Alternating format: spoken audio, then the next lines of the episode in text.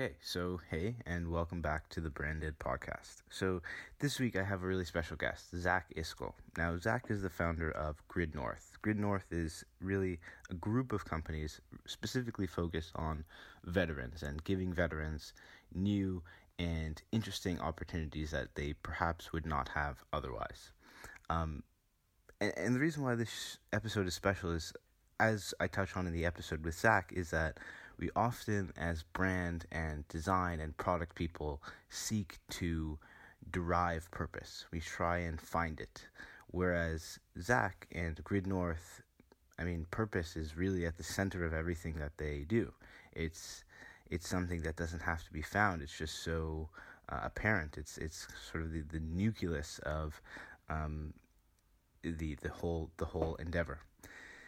So that's why on this whole episode, you'll see and you'll hear how Zach thinks about purpose and building that into a company, and how to not only tell that story, but also how that is imbued in the product itself.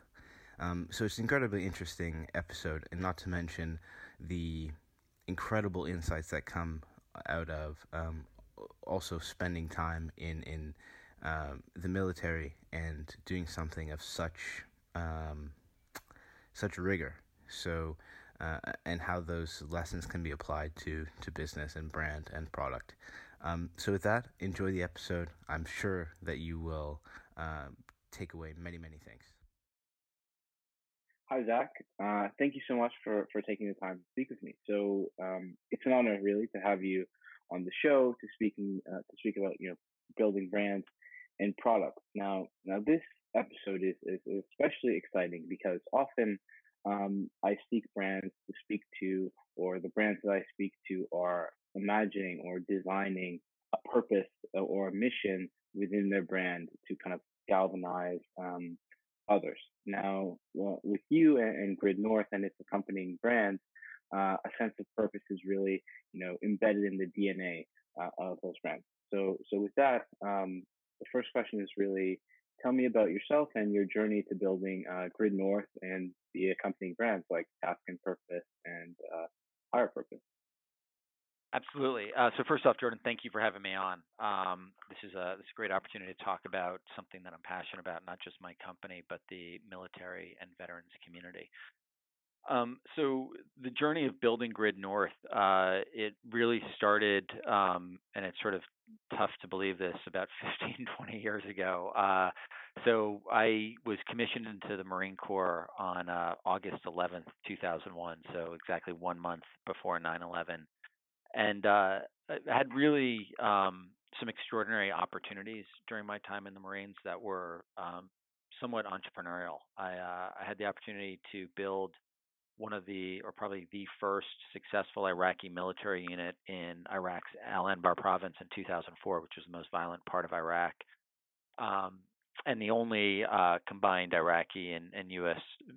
Marine Corps unit to fight on the front lines of the Second Battle of Fallujah. And then when I got back from that deployment, I went and was sent to a team that was helping to build the 1st Marine Special Operations unit. And my last job in the Marine Corps as part of that team, or that command, was building the recruiting, screening, assessment, and selection program for Marine Special Operations, which is essentially like, how do you go out, find active duty Marines, put them through a screening process, a very, very rigorous assessment and selection course, and at the end state, select people for our special operations units in the Marine Corps. And then fast forward, after I got out a couple of years later, I wanted to start a business. I'm Jewish. In Judaism, the highest form of charity is helping somebody find a job. I had a background in assessment and selection and recruiting from my time at MARSOC, and so I figured I could start a business that helps companies hire military talent. And one of the other things that I saw at that time was I had a lot of Marines who I'd served with who were getting out of the service, and they were I wouldn't say they were struggling, but they were having difficulty in figuring out what to do next. They were having difficulties with employment. And these Marines were some of the most remarkable people I'd known in my life. They were, 18, 19 years old, leading Iraqi soldiers, training them, learning the language, doing things well beyond anything they'd learned in boot camp or the School of Infantry. They were, building a special operations unit out of scratch. And what I realized is that these were extraordinary men, also some women, but mainly because I was in the infantry and special operations at the time, it was primarily all men.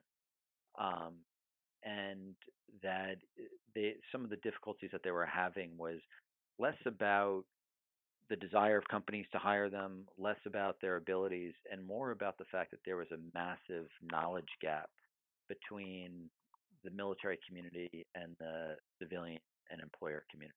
And so for a lot of men and women who join the service, they dream their entire lives about joining the military. They don't really think about what comes next. And they're just not that familiar with companies and with opportunities. How many of them have heard of a company like Salesforce? Or yesterday, I gave a presentation at the communications firm, PR communications firm, Edelman.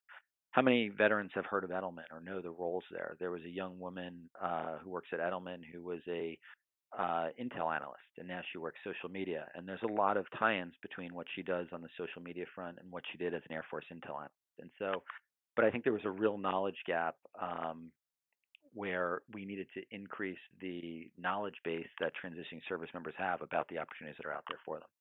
And so we founded that business that became Hirepurpose, and HIRE Purpose, and we work with, we've grown over the last 4 years. We launched in January of 2014 to now work with 20% of the Fortune 500, helping them hire military talent.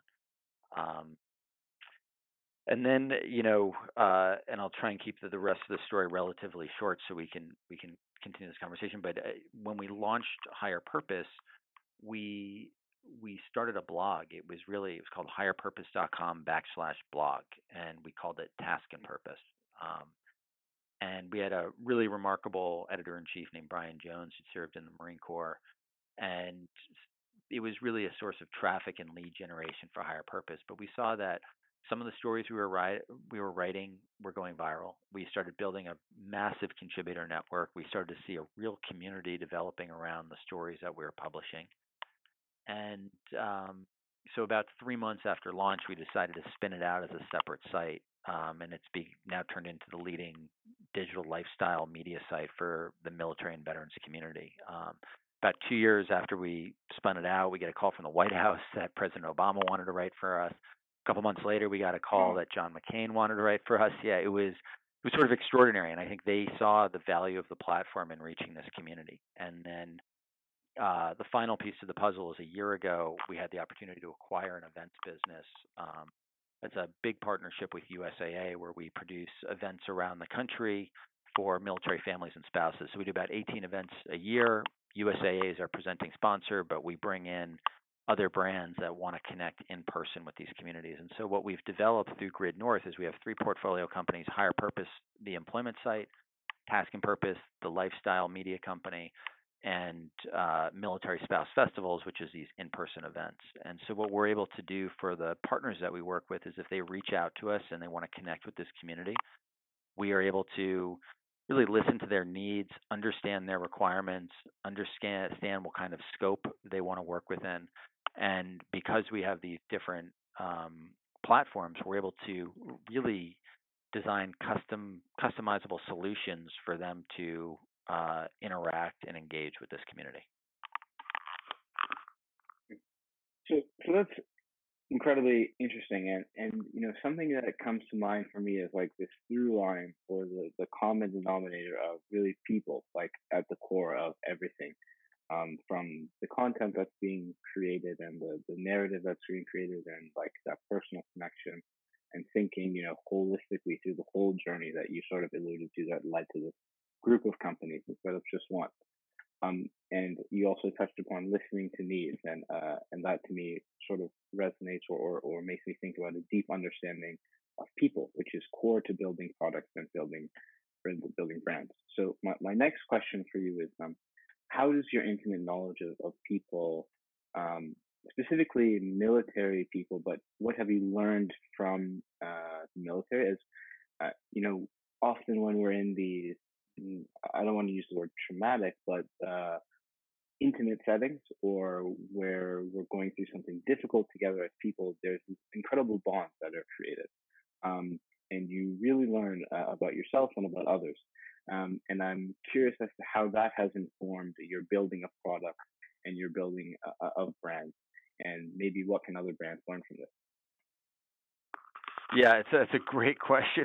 It's a big question. So there is, you know, whether you're speaking to veterans of an older generation or whether you're speaking to today's millennial veteran, there is nothing that creates more of a, you know, the folks that I served with are my second family.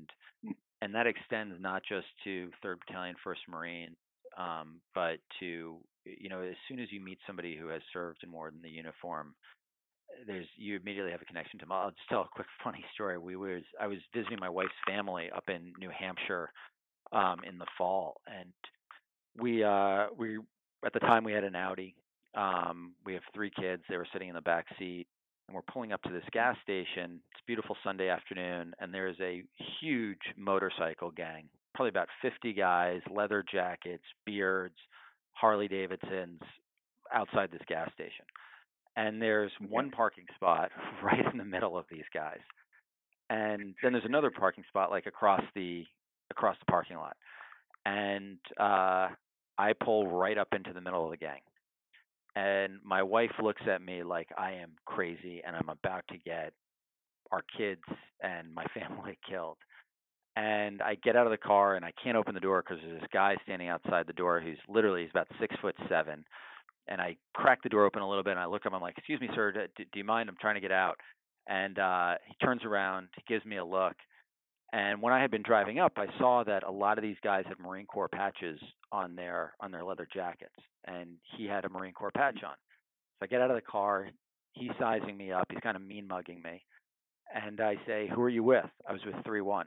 And it turns out he was with one sex. I was with 3rd Battalion, 1st Marines. He was with 1st Battalion, 6th Marines.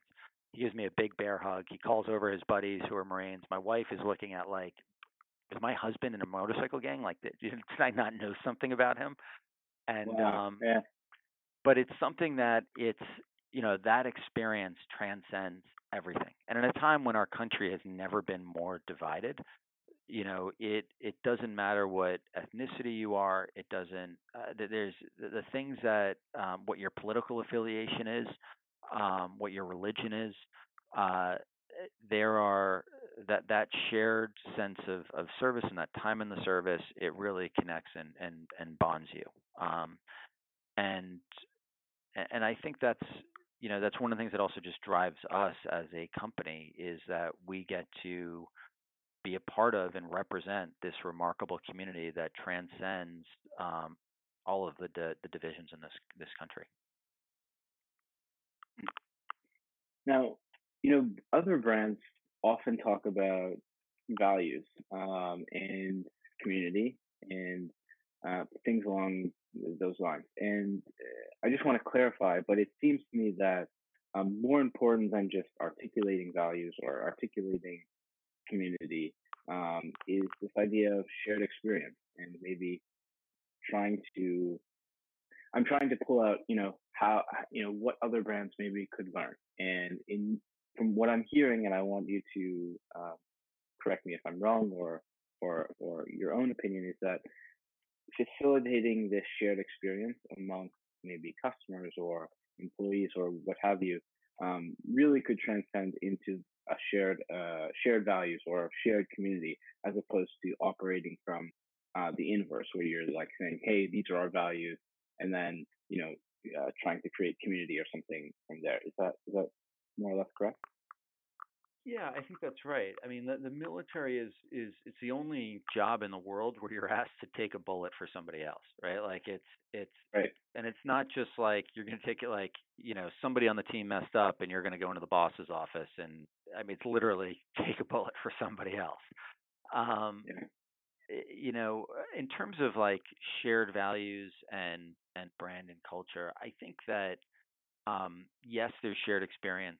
I think for what brands can just take away from that, though, is that, and I think this is often lost into, you know, the social media and technology has made it incredibly easy for brands to reach people wherever they are.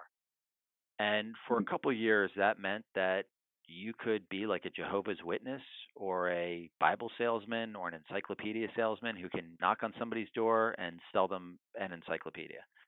And that's sort of like what, you know, social media as a direct-to-consumer response tool enabled brands to do. And I think as the industry evolves and as businesses evolve and as people sort of become more in tune to what's that this is what's happening on Facebook, or this is what's being asked of them, that people are knocking on their door to sell them a product, brands that to really be successful and to truly be a brand, they need to sort of take a step back and focus less on the bottom of the funnel conversion and much more on building community, building engagement, building a real relationship with this audience.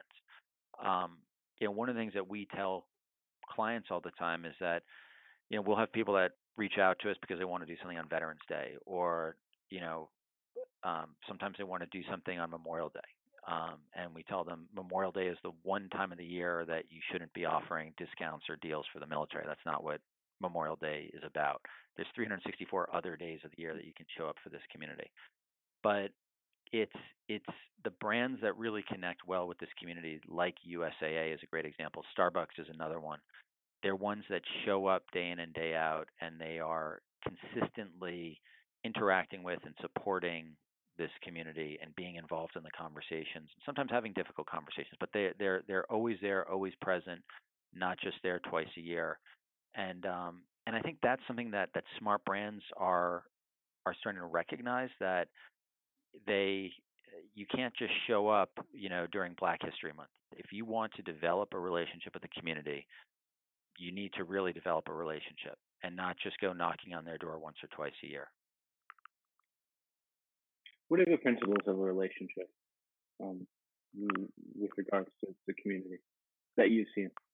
Like, what are the principles of the community, or of building a relationship with the community? Building a relationship with the community. Yeah, I think a lot of it is, you know, consistency, and consistency is hard work. It's easy to come up with a big idea, execute, and be done. But brands that are consistent in their approach and in their efforts do really, really well. And so, you know, veterans might be were massively in vogue 4 years ago. You know, and it's the ones that have really been successful, though, are the ones that it's not a trend. You know, building a relationship with this community is not just a CEO priority, but it's a priority of the business. And so I think that is the most important principle. I think the second one is listening, and not just speaking to the community, but really, you know, I hate to keep citing them as an example, but I don't think there's a brand that does this better. And they have built themselves through their relationship with this one community into a Fortune 100 company, is USAA. So I had an opportunity to go to San Antonio and go to in San Antonio, they have something that's like Mardi Gras called Fiesta. And so I had an opportunity to go to Fiesta with some of the USAA leadership.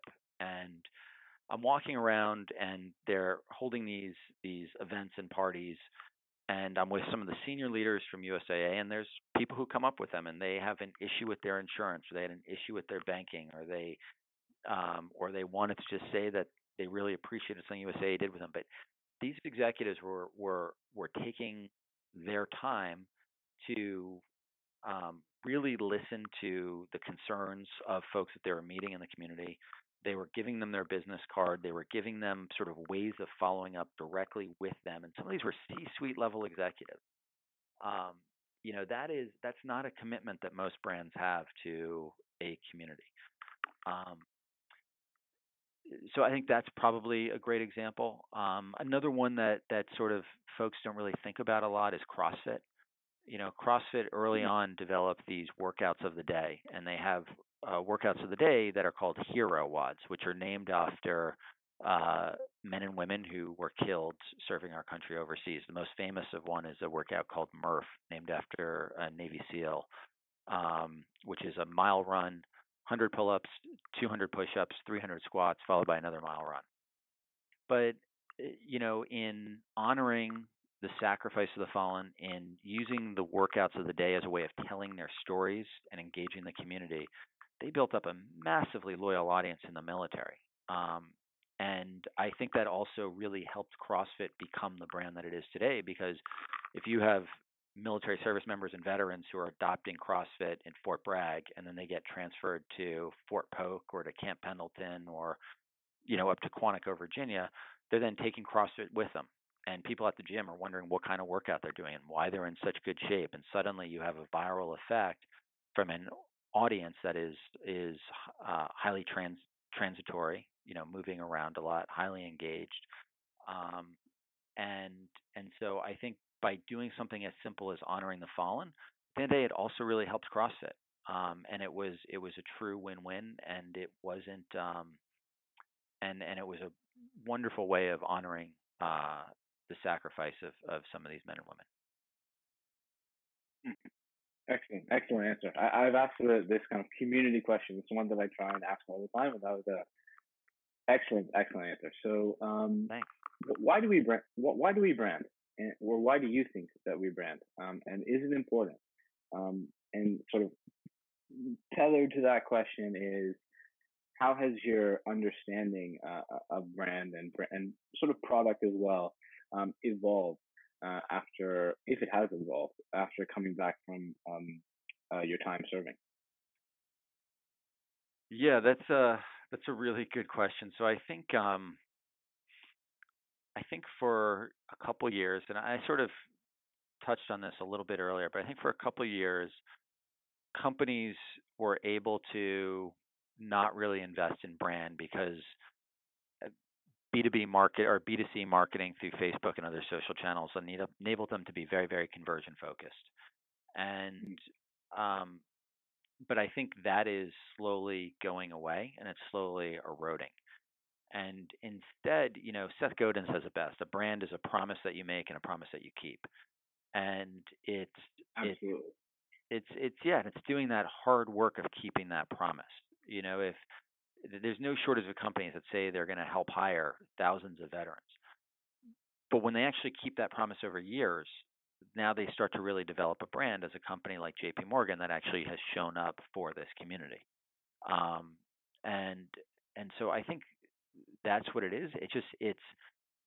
It takes a lot of time to develop that relationship. It takes a lot of effort. And again, it's, you know, whether you're talking about being a leader in an organization, even whether you're talking about being a parent or you're talking about being a brand, consistency is the hardest thing in the world. I mean, as a dad, I will tell you, like, when your kid is freaking out and having a temper tantrum, it is really hard in that moment to be consistent, right? To know that you want them to interact with the world a certain way, with kindness, with compassion, that you want them to be thoughtful, that you want them to treat people well. And it's really easy when a kid's having a complete temper tantrum and fit to want to scream right back at them. But consistency is hard work, and you've got to be the person that you want them to be in that moment, no matter how challenging it is. And similarly for brands, you need to have an organization that is committed to that consistency. How has from my sort of distant knowledge of the military and the people within the military, I have sort of I have really been aware of, like, the organizational structure, or I've tried to learn from it in a way. And I think it's interesting that you bring up this idea of consistency as it relates to organizational structure. And do you find any, like, patterns or any consistencies or anything tethered to a certain type of organizational structure and the ability to be consistent day in and day out? And maybe with regards to brands, that could be like the organizational structure as it relates to, like, building product or shipping product or always being on brand or developing relationships with customers. As you see that with for example, companies like Starbucks who give sort of autonomy to lower level employees, maybe that they can develop better relationships with customers. So just curious about organizational structure as it relates to this idea of consistency. Yeah, that's it's a really, really great question. So our media brand, Task and Purpose, it takes its name from when you're given a mission in the military, you're given a task and you're given the reason for that task. And the reason for that is often when we think about the military, we think about it as like a bunch of soldiers who just follow orders, right? They're told, take the bridge, they go take the bridge. But what happens if they get out to the bridge and the bridge is destroyed or the bridge isn't there? What do they do next? Right. And oftentimes at that point in time, that 18-year-old Lance Corporal who's at this river looking at a blown-up bridge has more information than a general, right? And so who is better equipped to make a decision? Well, the Lance Corporal is at that point. And so what the military does is when you're given an order, you're given a task, take the bridge, but you're also given the purpose to keep the enemy from crossing the river. So when that Lance Corporal gets out there, or that lieutenant, or that sergeant, and they see the bridge is destroyed, they then know, okay, my job isn't really to take the bridge, it's to keep the enemy from crossing the river. I know there's a shallow water crossing a mile upstream. I need to go defend that. And then the way that filters down is when your unit is given a task, that becomes your mission. And then you issue tasks to your subordinate units, and those tasks that you issue to them become their mission. And I think some of the most effective businesses, whether it's Google or Airbnb or the Bill and Melinda Gates Foundation, they use a system called OKRs, Objectives and Key Results. And right. And those are very, very similar, right? You have an objective, that's your mission, and then you have the key results, the things you need to do in order to accomplish that mission. And those key results become somebody else's mission. There's a ringable neck. There's somebody who's accountable to that. And in running our company, I think we operate very similarly. We we use objectives and key results, but it is very, very similar to the way that orders and missions are doled out in the military. That's amazing. The next question I was literally going to ask you is, in business, it's sort of measurement is vital, and how do you sort of measure purpose or measure the things that are tethered to purpose? But OKRs are like something that I didn't think about that are right on. So that's amazing. Now, past military personnel, as you alluded to earlier in this conversation, are truly extraordinary people, from integrity to hard work, just visibly, right? Now, with regards to Hirepurpose, are there brands that are best suited for veterans? And sort of what I mean by that is like the values and the kind of way of living or the way of being that you see as common throughout veterans. Do you see that in certain types of businesses? Maybe it's more B2B or more B2C or businesses that have a strong sense of purpose, like Patagonia or something like that. I don't want to put words in your mouth or anything like that, but you get the idea. Yeah. So I think that there's certainly Patagonia is a great example of a brand that has purpose. I think more though for the military and veterans community, or for the brands that want to hire them, is this is a remarkable talent pool. And unemployment today is at 3.7, 3.8%. It's below 4%. So it's going to become an increasingly competitive job market. But there is a consistent talent pool coming out of the military each year. 250,000 service members exit the military each year. And these are the best and brightest of a generation. There's an amazing statistic that 76%, over three quarters of 18 to 24-year-olds, cannot join today's military because they don't meet the standards. They're either not educated enough, they are not intelligent enough, they don't test high enough on the aptitude tests, they have criminal histories or history of drug use, or they're not fit enough. And so you were talking about the top 24% of young Americans who are leaving the service, 250,000 of them a year. This is a talent pool that every smart company should be tapped into. Now, there are some that, from a macro perspective, are a better fit than others.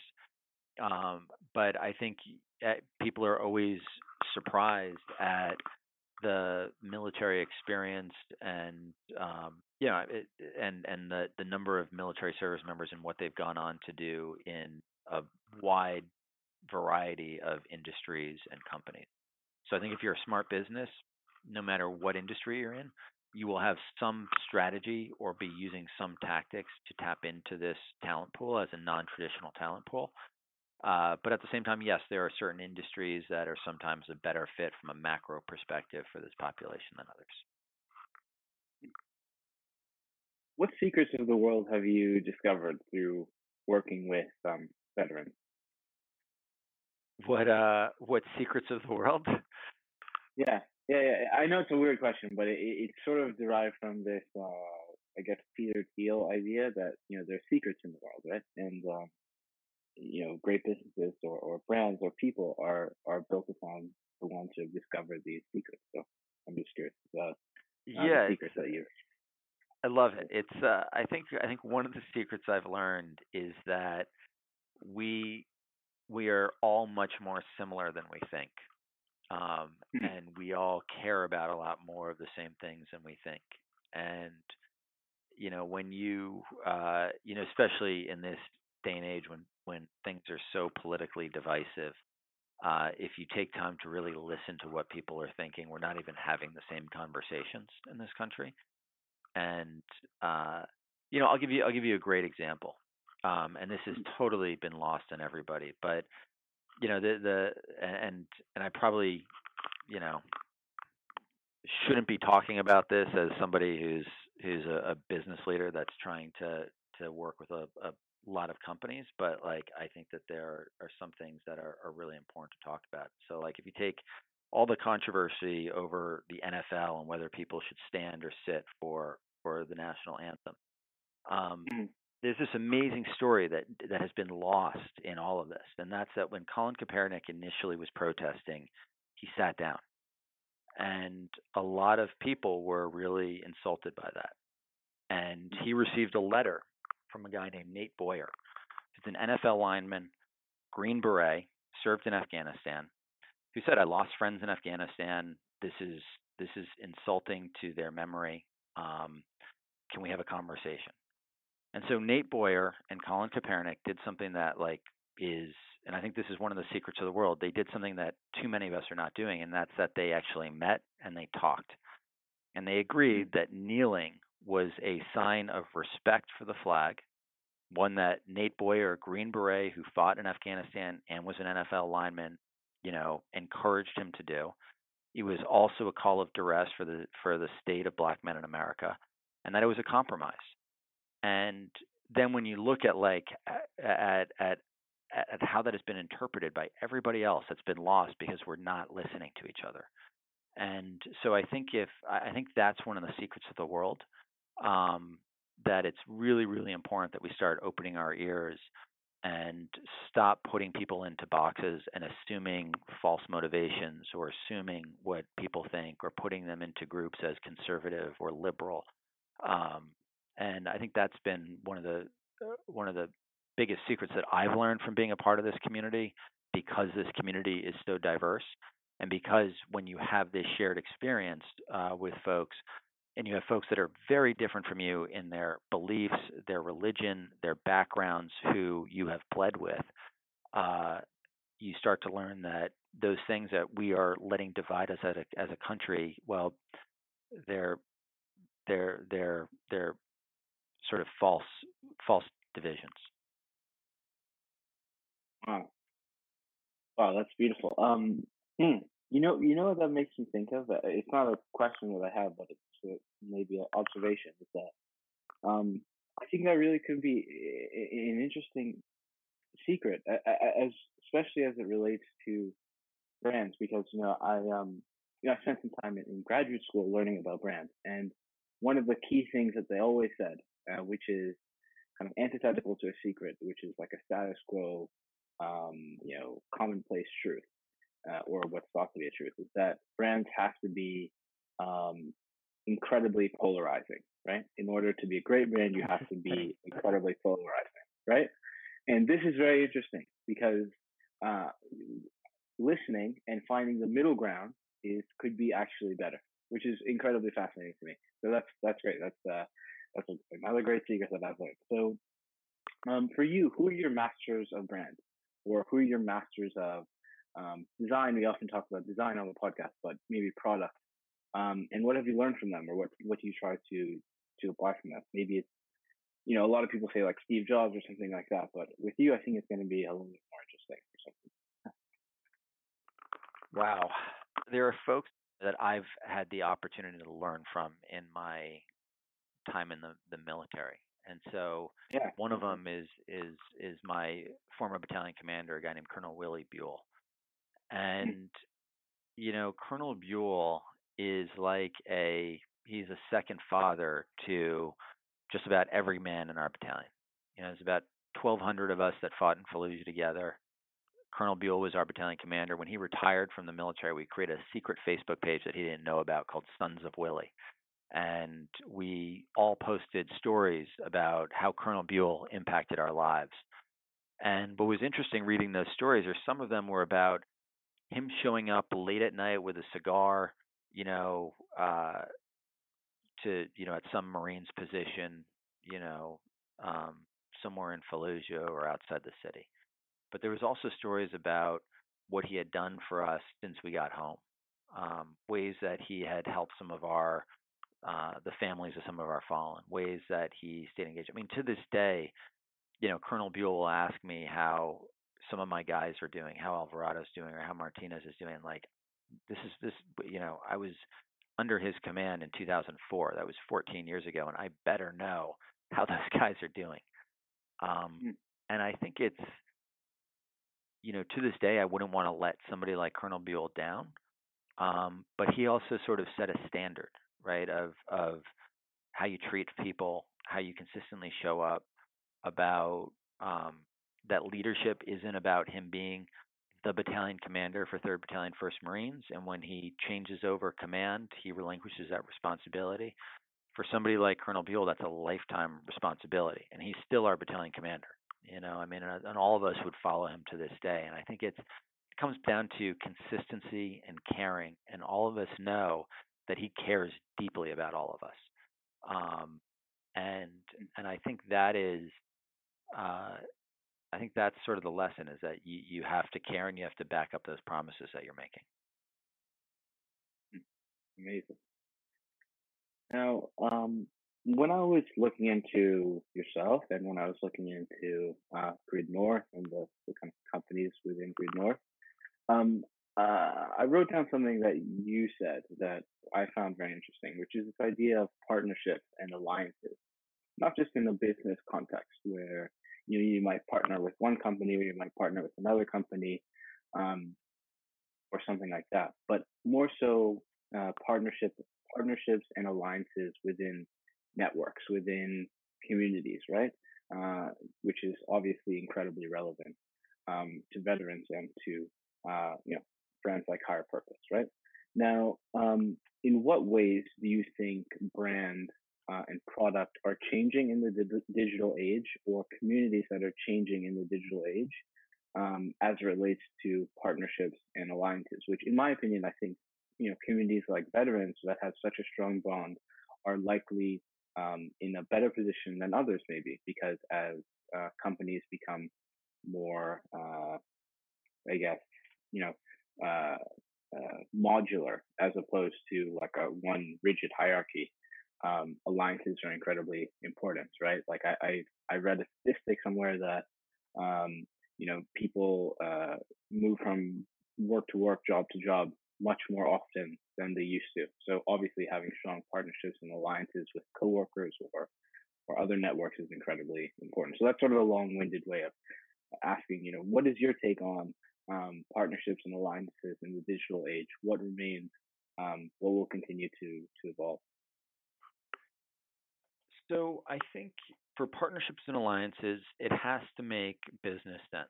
And if it doesn't make business sense for both partners and there's an imbalance, it's not going to work out. With that said, I think it is critically important in this day and age. The platforms that are winning today are all networks. And I think similarly, so we have there's another military website called We Are the Mighty. And it's very easy for us to look at We Are the Mighty as a competitor, right? We serve somewhat of the similar audience. And we could look at them as like, you know, the Daily Post or the Daily News versus a New York Post. But instead, you know, we sort of try and really find opportunities to work together, to share each other's content, to tell each other's stories. We're now going to market with a way for brands to reach this community with exclusive access across our two platforms. So it would be very easy for both of us to go to a telecom company or an airline or a financial company that wants to reach this community and say, you know, work with us, don't work with them. But if we go to as a united front to these brands and we say, you know, hey, airline, we're going to give you unique access to this community across our two sites. You know, no other airline can get that, just you. How much more valuable is that to the brand that we're working with? And then how much more valuable that is that to the two of us as opposed to us competing? And so I think that there's and you see that today too. You see, Vox and NBC Universal have formed this partnership around concert. Their ad network, and I think that there's a lot of interesting ways that you can create partnerships with potential competitors, and recognize that this is not a zero-sum game. If We're the Mighty is winning, that doesn't mean that we are losing, and vice versa, and that there are really truly effective win-win-wins that you can create that are a win for the brand that we're working with and that are a win for both of us, and that you can create a situation where that rising tide really does raise all ships.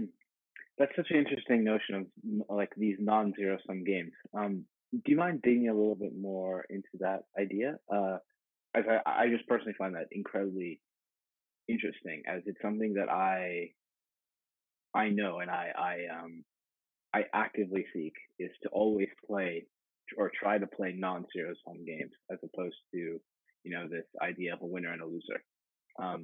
And maybe that, I think that that's actually incredibly relevant in this day and age where we have like abundant, you know, obviously growing abundance in a lot of different domains and industries.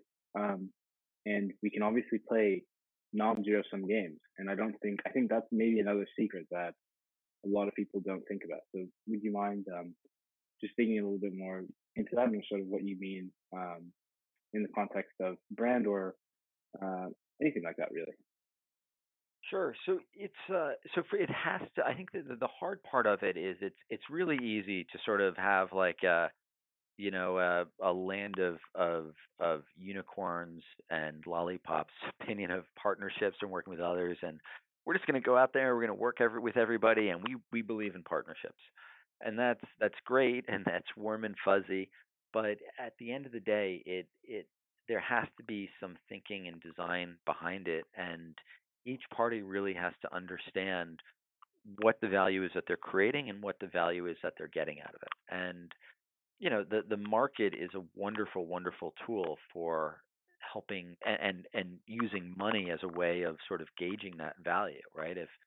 If a brand is willing to pay more to be a part of that network, and We're the Mighty is going to earn more money from a partnership, and we're going to earn more money from a partnership, and that brand is going to get more buyer's profit out of it, meaning that they are going to get something that they couldn't get if they were just working with one of us.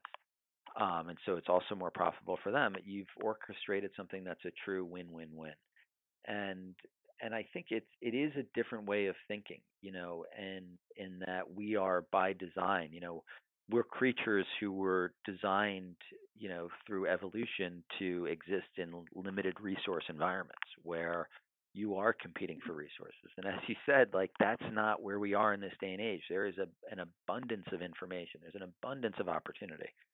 And by partnering together, you can find ways to create more value for your customers and for your clients out of those partnerships. And I think, you know, if there's one thing that I've really learned in the last year of running a business is that, you know, profit for a business matters, right? Cash flow is your lifeblood, but there's two different types of profit. There's buyer's profit and there's seller's profit. Seller's profit is I sell you a pizza. It costs me $8 to make the pizza. You buy it for $12. I've made $4. But how much did you make by buying that pizza from me, right? It would have cost you 2 hours of your time, you know, and maybe you could earn $20 an hour. So it would have cost you 2 hours of time. That's $40, you know. Then you would have had to go to the grocery store. You would have had to shop for ingredients. That might have been another $15, you know. So now that pizza costs you $55. And then there's, you know, other costs into making that pizza. So maybe that pizza would have cost you $60 to make, but you bought it from us for $12. You've made $48 in buyer's profit by buying the pizza from us.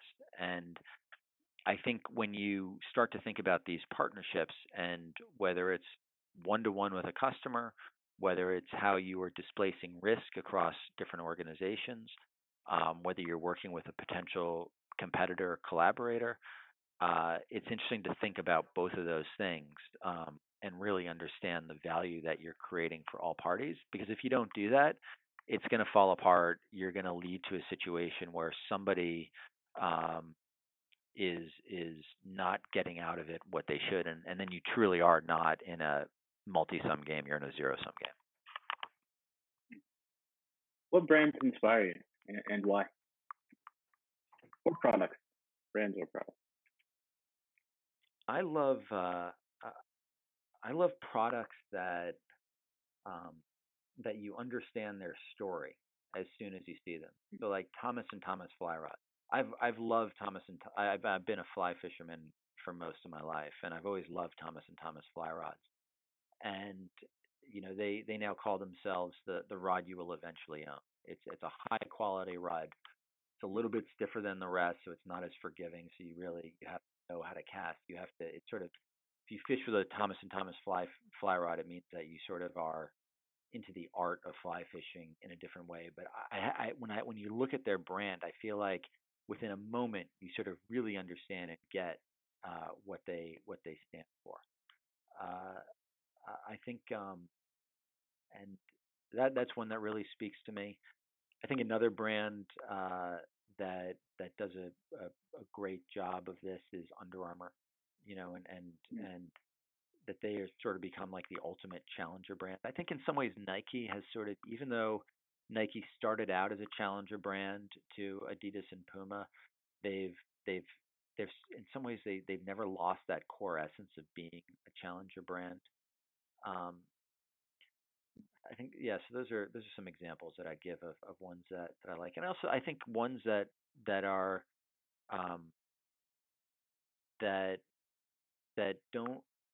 that really are committed to excellence. There's a great surf school in Costa Rica called Surf Simply, and they have a remarkable coaching staff. It's the best surf school in the world probably, but they don't need to be, they don't see just growing into a bigger organization as better. They limit each week. They only have like 10 people come down to stay at their camp in Costa Rica. They don't want to do more. But their apparel and their logos are perfect, and the content that they create online is well executed. The podcast that they have is just a joy to listen to. And they've created these other elements that, and just their name, Surf Simply, you know, I mean, it's sort of great advice for life that, like, you know, find, you know, think about simpler ways of doing things, whether it's your business or whether it's the time that you're spending with your family. Like, you don't need to overcomplicate things. Amazing. Now, So this is really the last formal question, and then I just want to go into like a quick fire sort of stream of consciousness section. So the last question is, given the chance to improve your knowledge of brand building or product, or in this case, I will also say maybe community building, who would you share a spaceship with? So you're going to Mars, it's just going to be you two for a while, and who would you choose in order to understand how they approach brand or product or community building, and why? Do they have to be somebody who is somebody who's living? No, they can be dead. They can be dead. So I would love to spend time on this spaceship with somebody like a Teddy Roosevelt or an Alexander Hamilton or Martin Luther King, somebody who has not just built a personal brand, but built organizations or built countries or have legacies that have existed well past their time, and thinking about like how you build something that is really built to last. And that's a movement, and how they thought about it in a time when they didn't have access to the communication tools that we have today. That's incredibly interesting. What do you just like? That's very interesting. So, out of personal curiosity, what would you assume, or how, like in regards to the last bit about without the digital tools that we have or the broadcasting tools that we have today, why do you think their message was able to spread virally, for lack of a better word, in a more analog world? You know, I think that some of it had to have been the people that they were working with. I think some of it was that they were masters of the communication channels of their day. I think some of it, and I think a big part of it was they stood for something.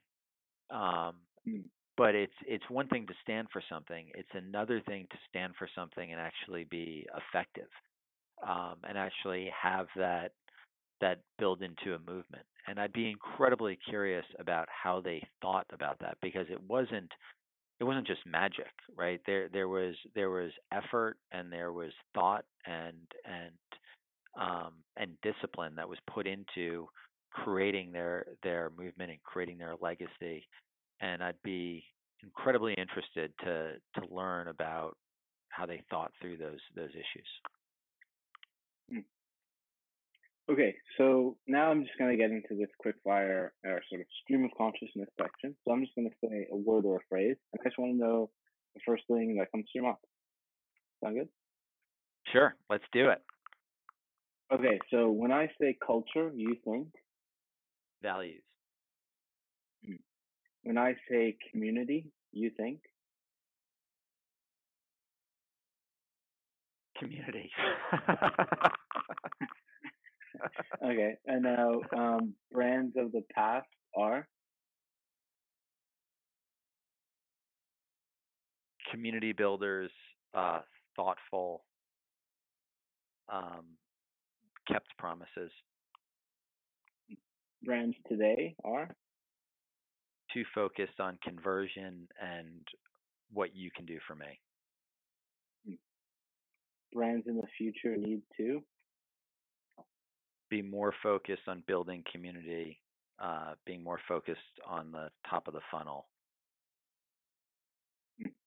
Zach, thank you so much for taking your time. It was excellent. Yeah, this is wonderful. Thank you, and I really appreciate it.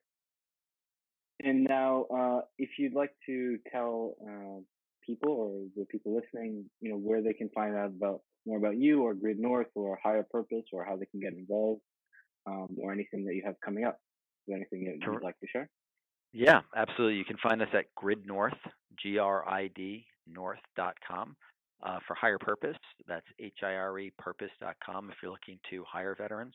And I encourage you to become a reader of Task and Purpose, TASKPURPOSE.com. And look forward to hearing from everybody. And again, thank you for the time today. This has been a wonderful conversation. Okay, so there you have it. That was a great episode. Thank you to Zach for being on the show. Thank you to yourself for listening this far.